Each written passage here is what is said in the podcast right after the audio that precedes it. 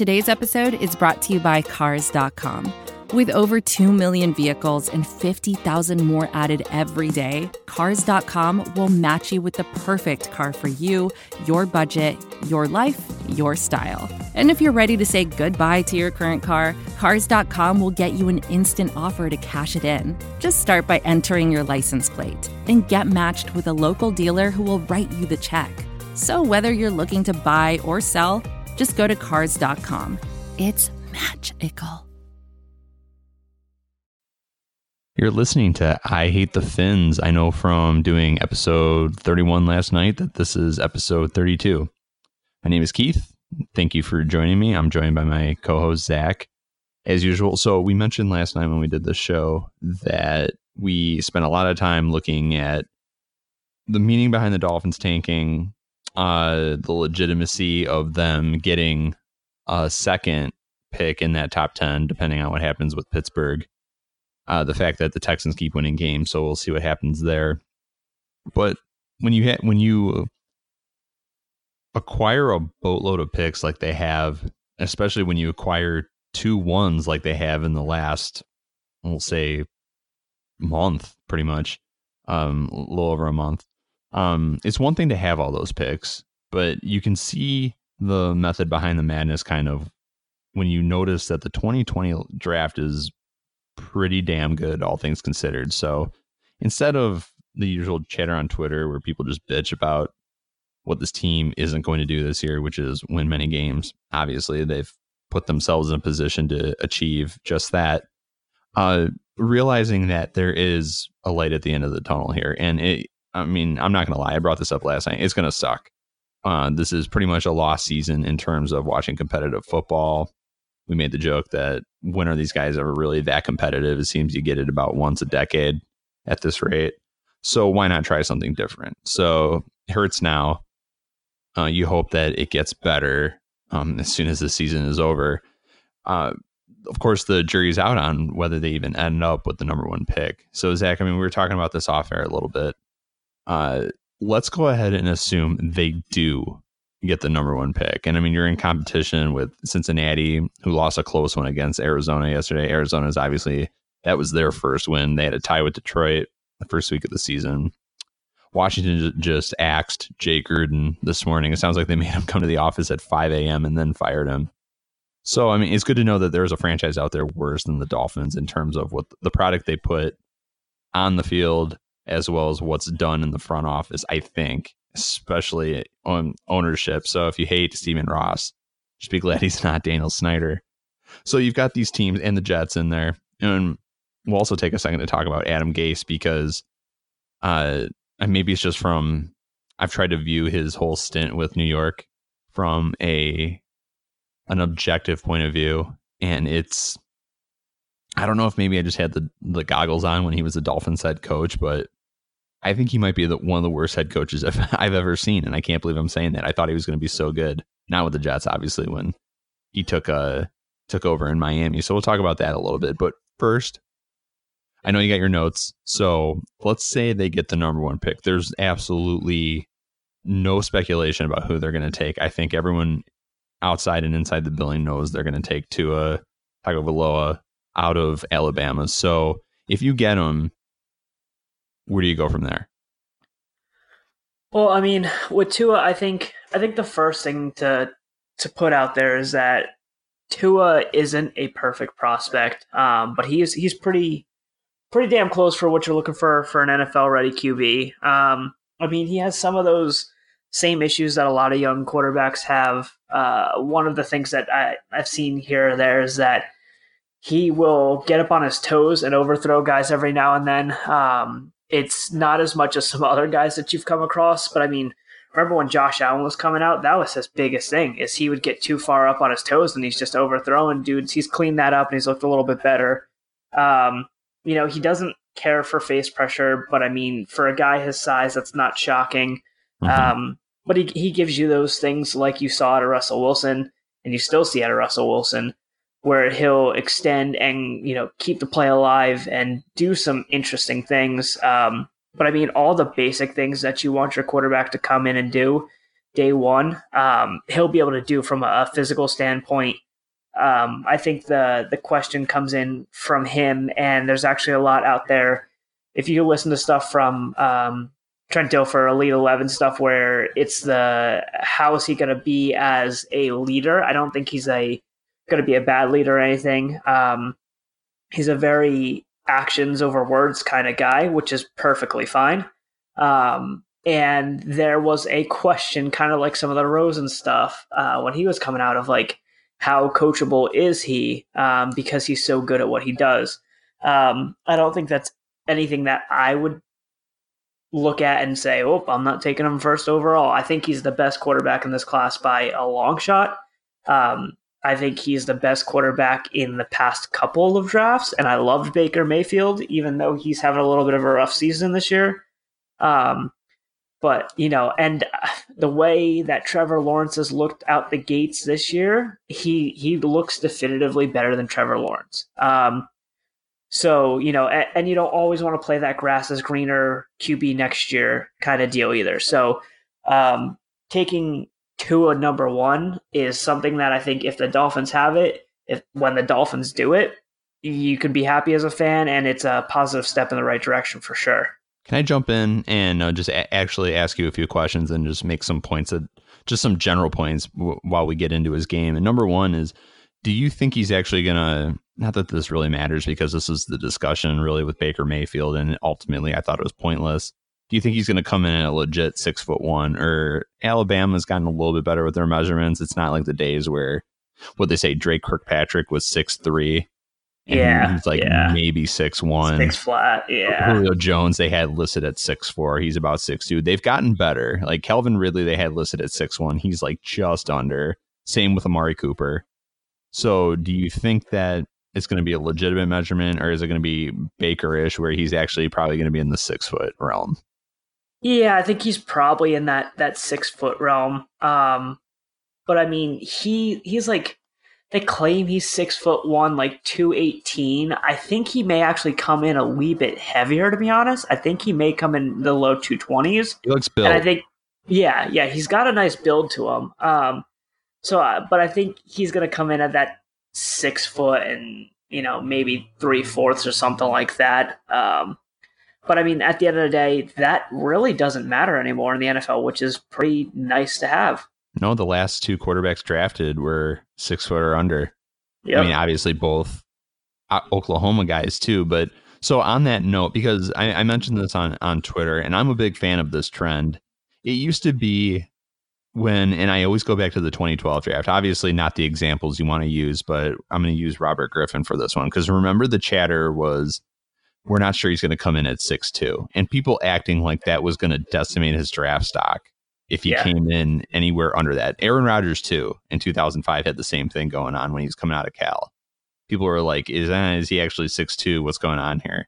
I think Mhm. Rodgers was right at six two. I think Robert Griffin was like an eighth over quarter somewhere in there. Very close, yeah. No one seems to care about that anymore, and I think that's a great thing because I mean, obviously nobody cares anymore because Kyler Murray, what is he? Maybe five nine, was it? Or Yeah. did they did they Five eventually? ten, he, he's five ten on a good day. Okay, was- you know, I remember when that when the one measurement came out. I think that was his pro day, right, where he was taller. Yep. Okay, and then Baker was listed at six one at Oklahoma. He ended up coming in about what six and a half somewhere Yep. in there. Um, and you're going to see that with Tua as well. And I like that. I like the fact that people are a lot more flexible when it comes to the height stigma requirement of the the quarterback position. But one thing, and I just want to kind of get your take on this too, is um when you watch Tua play, I've always felt like I see a lot of Russell Wilson in his game, and I see a lot of Drew Brees in terms of how Mhm. he handles himself in the pocket as well. And do you think that that's almost consistent with good players who are that height, who aren't six four mammoths, you know, under center, or you know, a Josh Allen like a six five, or because those guys are all close in height. Brees is six foot. Russell Wilson, I think, is just under five eleven, right around there. So, but it seems like guys with that height and like how they they stay on their toes, how they're constantly over looking over the the offensive line and whatnot. Like his game reminds me of those guys, and they're all similar in height. Is that a coincidence, or is that a product of being that height? no, I I think you know, they probably have to adjust what they do and how they do certain things because of the height and stuff like that. But I mean, like, again, kind of just relaying this to just everyday life. If if you work somewhere and you got a crappy budget to work with, people that are good at their job know how to work that budget and make it work for them. That's what they've been given and that's what they they make it happen with. And people that are good at whatever you do, you make it happen and you know how to maximize your strengths in the scenarios that come your way. And I think it's the same thing with NFL players and quarterbacks and stuff like that. Smart, talented, well put together quarterbacks. Doesn't matter if you're five nine or six nine. You know, at the end of the day, you're going to have limitations as a human being, and you're going to have strengths. And if you know how to use those strengths, you know how to read through the windows of you know not only coverage but your alignment. If you know how and when to to move up in the pocket to get out of the pocket, you know, if you have a good feel for the game, everything's going to be easier or not as challenging as people think it will be for you just because you have an idea of how to use your strengths at that point. So, I mean, I think teams are finally just understanding that, like, look, the game is more spread out. It's not I formation. You're not running two tight ends all the time. Like, so the game is more wide open. And I mean, splits, even like I remember going back to the day where, like, you know, growing up and playing football, like an arm's length touching the guy next to you is considered a wide split. And now, like, you see some spread teams where it's like there's full gaps of bodies in between them, mm-hmm. you know, and teams are running wide nine looks against that. And like the defenders are super spread out. So that gives, you know, guys a little bit more windows to work in anyway.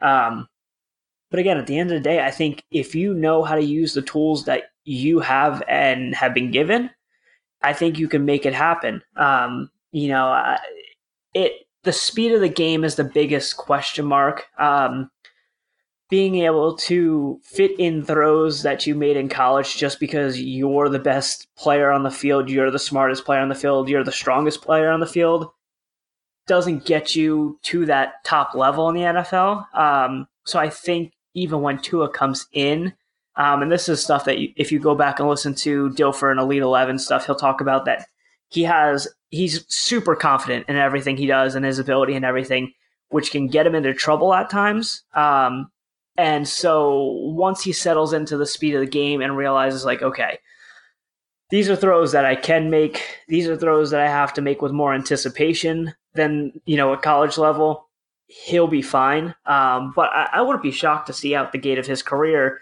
that, yeah, he's making some crazy plays that are good and negative at the same time. So we, I mean, we don't have to do a full breakdown here, but just kind of streamlining it. Give me your what you think stands out as the biggest strength in his game and weakness, and then we'll go ahead and we'll take that into the uh, accessories conversation that we also mentioned earlier. I I think the strongest point of Tua's game is he just has such a natural feel for for the position for the game, and I think that allows him to process things easier because he feels things and his body just does the basic quarterback things that he needs to do so that his brain can then analyze the other stuff, the mental aspect of the game that gets him places.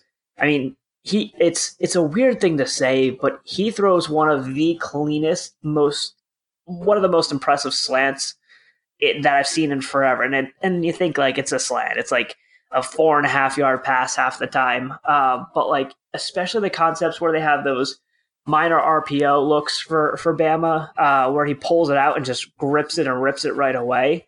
Um, you know, he does a fantastic job on that. I think what it comes down to for his worst attribute is I guess I guess it's probably that that mentality of he's great at everything he does. He's extremely confident in his ability. Um, I think the first year or so, there's a chance that that can catch him in the NFL, um, and he'll be prone to making mistakes just because he he could do it in college, um, and he was just such an elite player compared to the other guys around him. Um, but then at the same time, I think he's smart enough that with good coaching, with good support, um, he'll overcome those kind of things. You mentioned the guys around him. His receiver yep. core, we said this last night, as stupid uh, really a, a group of unbelievably talented receivers as you'll find. Jerry Jeudy, Henry Ruggs, Waddle and Smith. are in there, and you think about like what he had previously too. I mean, I mean, his first game when he comes in and he beats Georgia. I mean, I think that game win or the the touchdown that knotted the game up, I think was um to Calvin Ridley. So mm-hmm. um, I mean, and you think about the weapons he had last year, just totally going off. Jeudy, I think, won the Biletnikoff last year. He did. So not bad in that he's got maybe the fastest guy in the country in Ruggs. If not, Ruggs is way up there. The best receiver prospect we've seen in ages in terms of just uh, complete skill set with Jeudy. And then guys are way underrated in Waddle and Smith, who would be number ones for a lot of teams in college. So you think about what they have in there. Uh, you made the joke that maybe we should just draft all those guys too. You have to think like maybe the Dolphins might try to get one of them.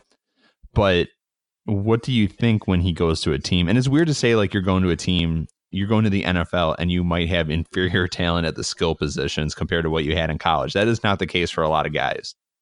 But if he comes in and he, you know, he has Miami's receiver core, and let's say the Dolphins don't take any of them, what changes? I think it's again. I think you're going to have to see where is Tua's ability to be a leader at that point and to realize, okay, like it's not about my skill set and what I can do to maximize me. It's to maximize the guys around me. Um, you know, how do these different guys play? What are their strengths? How can I help them be great? Not worrying about myself being great um, to get the job done. I mean, I think the Dolphins have intriguing pieces. You have two really quick, fast guys um, in Albert and Jakeem Grant. Um, you know, Preston Williams looks good as a big body option. Hopefully, Mike Gesicki gets going as a big body option. Um, you know, that's that's kind of it at the moment. I would say. Um, I don't think DeVante Parker's gonna stick around much longer yet. Again, I'll say that for the seven thousandth time. I was gonna say. Um, but so, I mean, this is advertiser content brought to you by Frito Lay. Hello, I'm Chip Murphy, here to get you ready for the big tournament. Tonight we'll break down. We break down who will be cutting. Cut! What are you two doing? Sorry, Chip. Prez here got his feathers ruffled when I told him Ruffles has zero chance of winning the title.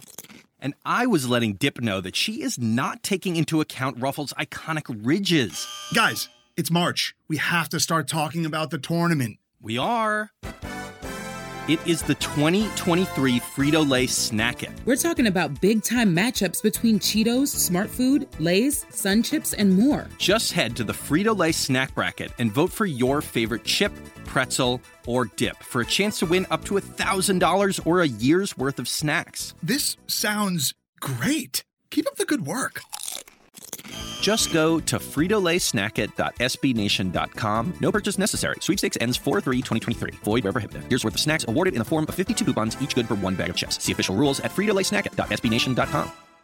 Depending on how the draft falls, if you have a shot to take one of those guys to give him a comfort level, I would totally do that. At the same time, I think things would go a lot further for Tua to draft a strong running back. Um, because I think a stronger running game would help him than you know having an all-star wide receiver. Um, I think he has the skill set to maximize it. It's going to be does he have the mentality out of the gate to realize I need to help these guys maximize what they do best, not me and what I do best. So let's go ahead and let's just take a look at how Tua affects the rest of the Dolphins draft. And we're saying he has the number one pick, so they didn't have to give up anything for him, which I think is important in light of what you just mentioned that they do need a bump at the skill positions for sure. They have got some talent there. You're going to need a bump the skill positions. You need a you need a left or right tackle, and if you got Tua, you need a right tackle because he's a lefty. So I mean, there there are some significant holes that you'd like to fill uh, at the time that you are able to draft him. So we said last night at Pittsburgh, we assumed we kind of just guessed where they currently are, which I think is what six through eight. So let's just go 7 mm-hmm. somewhere in there. So if you had that seventh pick and you have Tua, and let's say you have some options on the board, like there are some cornerbacks who I think are going to rise up in the draft. We, we talked the offensive lineman last night, uh, Thomas and Wirfs. what are you doing with that pick? Or you know, suppose I don't think I don't think Jeudy even makes it that far. I think Jeudy's going to go in probably like an Amari Cooper, like fourth overall type spot. Mm-hmm. But suppose you have seven, what are you doing there? Yeah, I mean, and it's it's interesting because realistically, based on what we talked about with the other scenario where Tua is not available, they pick at two or three or something like that, and you know you go Chase Young instead. I don't really think my draft changes that much based on whether it's Tua at one or a Chase Young at two. Interesting. Um, okay. I, I think because at the end of the day, again, there there are tons of needs for the Dolphin at, at this point, but why why draft for need when you're in such bad shape? Um, in this scenario, of course, you're trying to maximize Tua and his ability and not trying to get him destroyed. Um, so the recommendation is obviously going to be an offensive lineman there. If you can get Andrew Thomas or Tristan Wirfs again, um, I think those are both very good picks. But I mean, at the same time, there could be some good defensive players there at that point. You know, Grant Delpit could be there. AJ Epenesa could be there. Um, Jeffrey Okudah is going to move up boards and stuff God, like that. I, he is so good too. He he is he is really good. Um, the other corners that people may consider in that range, some may consider Bryce Hall I, from uh, Virginia. I think that's a little rich for me. I think Bryce Hall would be a really good complement to uh, X, but I think maybe at if there's a chance that he's available at that back end first round pick, that's where I would look for him. Um, some people really like Kristian Fulton from LSU. Mm-hmm. I, am not buying Kristian Fulton yet. Um, he's good in man coverage. He's sticky. He'll stay on you. Um, zone coverage leaves a little bit to be desired. He's not the most physical guy, um, but I, I, think he has a good skill set. Um, I mean, uh, but more than likely, if you're taking Tua at that point, depending on how the offensive line was addressed in free agency, um, I think you want to shore up and protect Tua because the offensive line right now is not going to get that done. And I mean, if if you're presented with a guy like Wirfs, it almost makes too too much sense. I have we talked about it last night. I love Big Ten linemen. I'm a huge fan, and when Iowa is like a top, I would say Wisconsin for me number one. Iowa's number two for me in terms of schools that and the offensive linemen they produce. It is really tough for me to dislike Iowa linemen. Like I wasn't a huge fan of Riley Reiff to put in perspective, but I loved Brian Bulaga, obviously. I mean, and it, when he's healthy, he's outstanding. He's just never healthy. And um, James Daniels too, recently. Mm-hmm. Uh, Brandon Scherff. I mean, Iowa yeah. Iowa has sped out a lot of incredible guys in Wisconsin. I mean, you can just go down the laundry list of what they've done. Uh, it's in fact so much so that it's noteworthy when their guys bust. You know, and we talked yeah. we talked about like that 2011 uh, slash kind of bleeding into 2012 crew where you had guys like Gabe Carimi should have been really good. It just didn't it just didn't pan out. You know, uh, John Moffitt, same. Uh, and then um, Peter Konz was a guy that I think he was 2012 where people were interested in him and what he was able to do. But you look at the right side of that line at the same time, you had like Zeitler and Ricky Wagner, and those guys have have or had really good careers. Um, and then Travis Frederick is 2012, I believe, too. So, mm-hmm.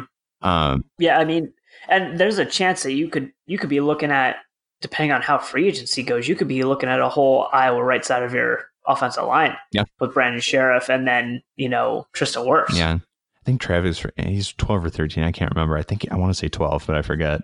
I always forget that. But either way, I mean, you're killing it with with those two schools, and I mean, like it's it'd be a big deal if you get a guy who doesn't really work out. Robert Gallery, of course, is the the one who didn't work out. He was a really good guard, mm-hmm. but he's drafted number two overall. And I mean, that dude is what like six seven, six eight. so, um, I love Wirfs, Thomas too. Uh, Ok- Okudah this is a shitty thing to say, but because I mean, like I'm I'm kind of using a, a, a player who should have been good to kind of boost up Okudah, but Okudah on tape looks the part of what people told me Eli Apple was going to be. Mm-hmm. Remember, like I remember reading, and the thing is, like I was watching a little bit of Ohio State that year, um, and I was, and I remember it kept, you know, the recommendations and suggestions that hey, Eli Apple could be a major player in the first round. I was like, okay, I'll do more. I'll read more about it. I'll scout more, and I'll look into it some more. And I remember a lot of what I read at the time. A lot of people said, "Oh, you know, takes on the run, really physical corner and whatnot." And I remember watching his tape, and I was like, "What the hell are these people talking about?" Like he just it didn't it didn't jump off the tape for me. But when I watch Okudah play, Okudah is that. That dude is a fantastic tackler as a corner, in addition to all of his skills in coverage.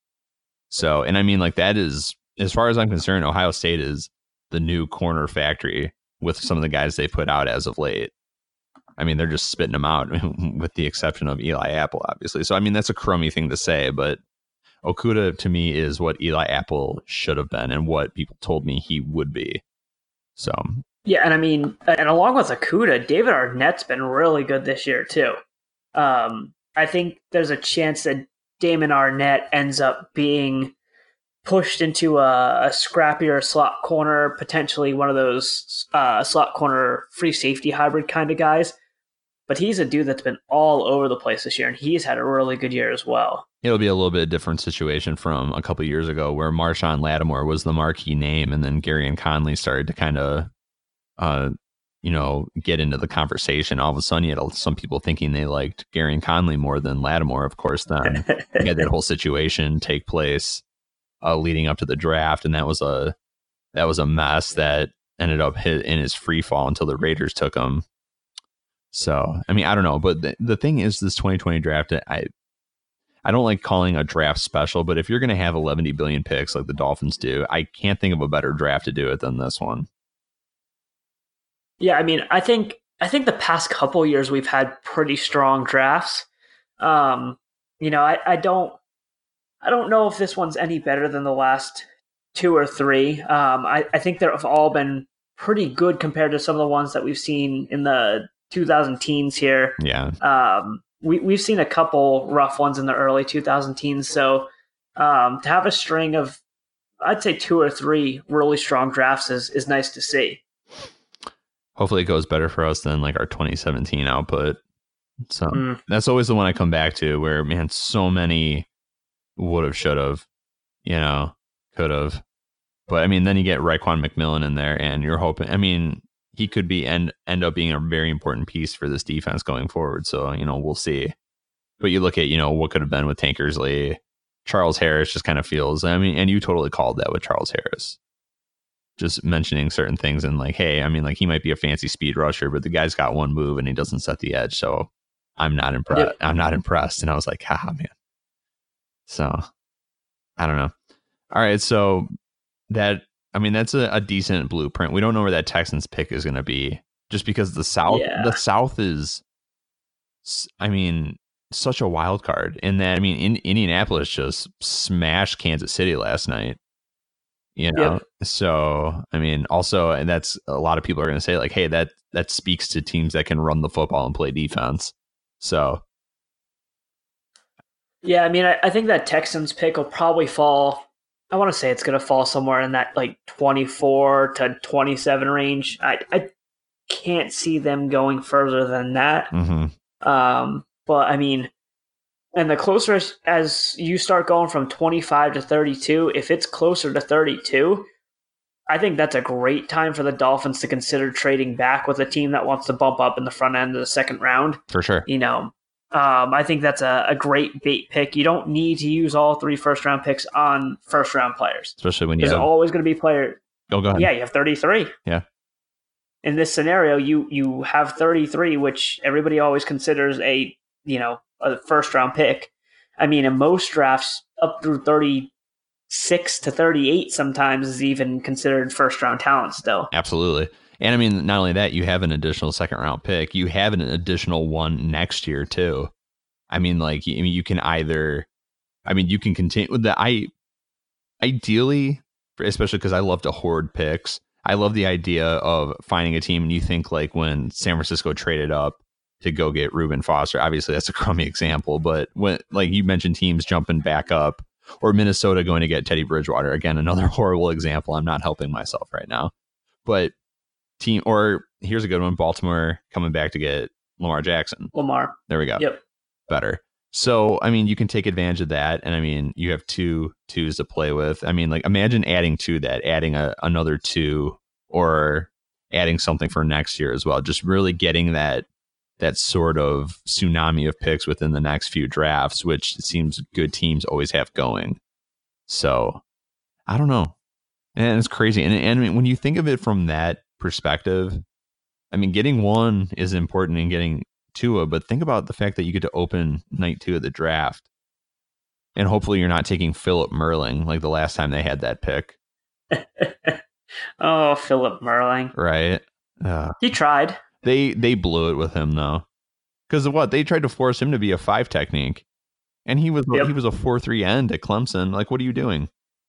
Yeah. Oh yeah. That was bad. They may I mean, he was what? He was well over they had him playing at well over 300 pounds in that Parcells, you know, that Parcells insisted upon scheme when they had mm-hmm. that three four going with like Paul Soliai and whatnot. I mean, it just wasn't it wasn't going to work out.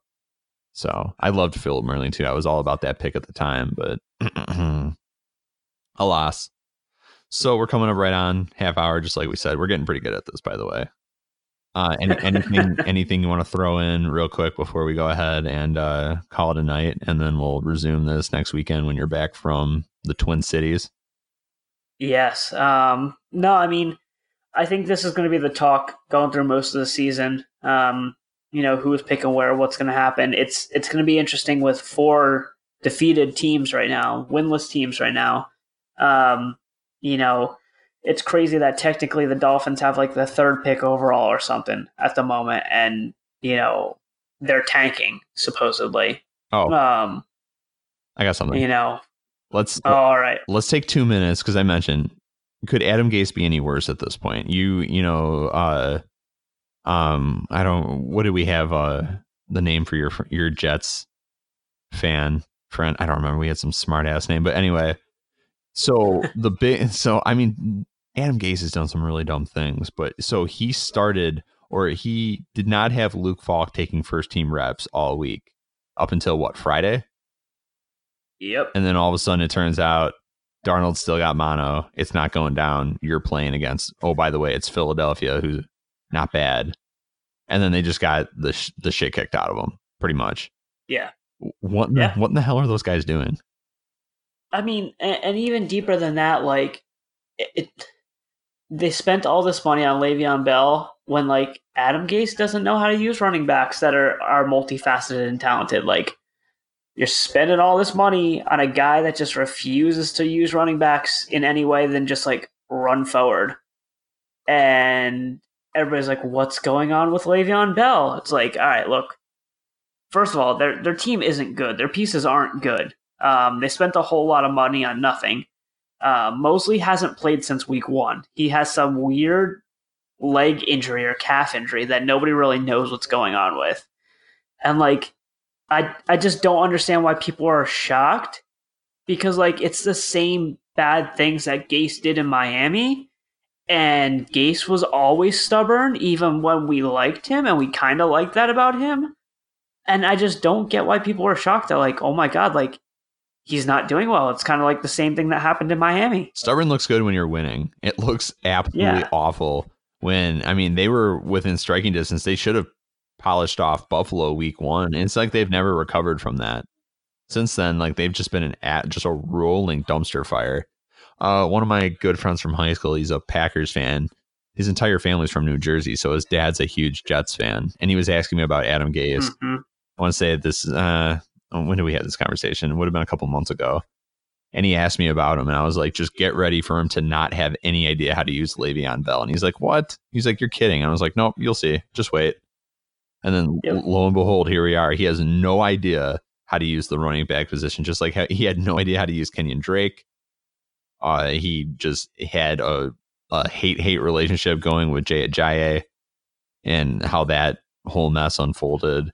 Um, I don't know. I mean, like I'm I'm I think it's cool when a guy's stubborn and he can stick to his convictions and he gets results. He's not getting results and he's sticking to those convictions. Like, I mean, it's the definition of insanity. Yeah. So I mean, I don't know. We all expected this out of Gase. Jets fans were weirdly op- uh, optimistic about getting a coach that just got fired from a division rival. Um, so it kind of just is what it is. We told you, sorry. I'm starting to think we should have kept him if we were looking to tank this hard, though. give give Brian Flores one more year on a good team and then bring him in. I guess let him let him beat the crap out of some other over. You know, I don't want to say overrated offense because the the Rams were impressive last year, but. Anyway, uh, thanks for tuning in. My name is Keith. This is I Hate the Fins. This is our 32nd episode, I think, uh, for Zach. Uh, again, thank you for joining us. We'll be back next week. We'll now that we got the Tua thing out of the way because we so desperately wanted to have this conversation and move past it. Uh, we can start looking at some other prospects. We can look at other case scenarios. Suppose that Pittsburgh selection falls outside the top ten. What are you doing with that? Um, or suppose it's high enough for you to take Jerry Jeudy, something like that. We'll we'll look at other scenarios. The Dolphins are going to be losing most weeks. Uh, next week is going to be an interesting one. They are playing the now Grudenless Washington Redskins. So we'll see how that goes. Uh, for Zach, my name's Keith. Thank you very much, and we'll talk to you next week. Take care.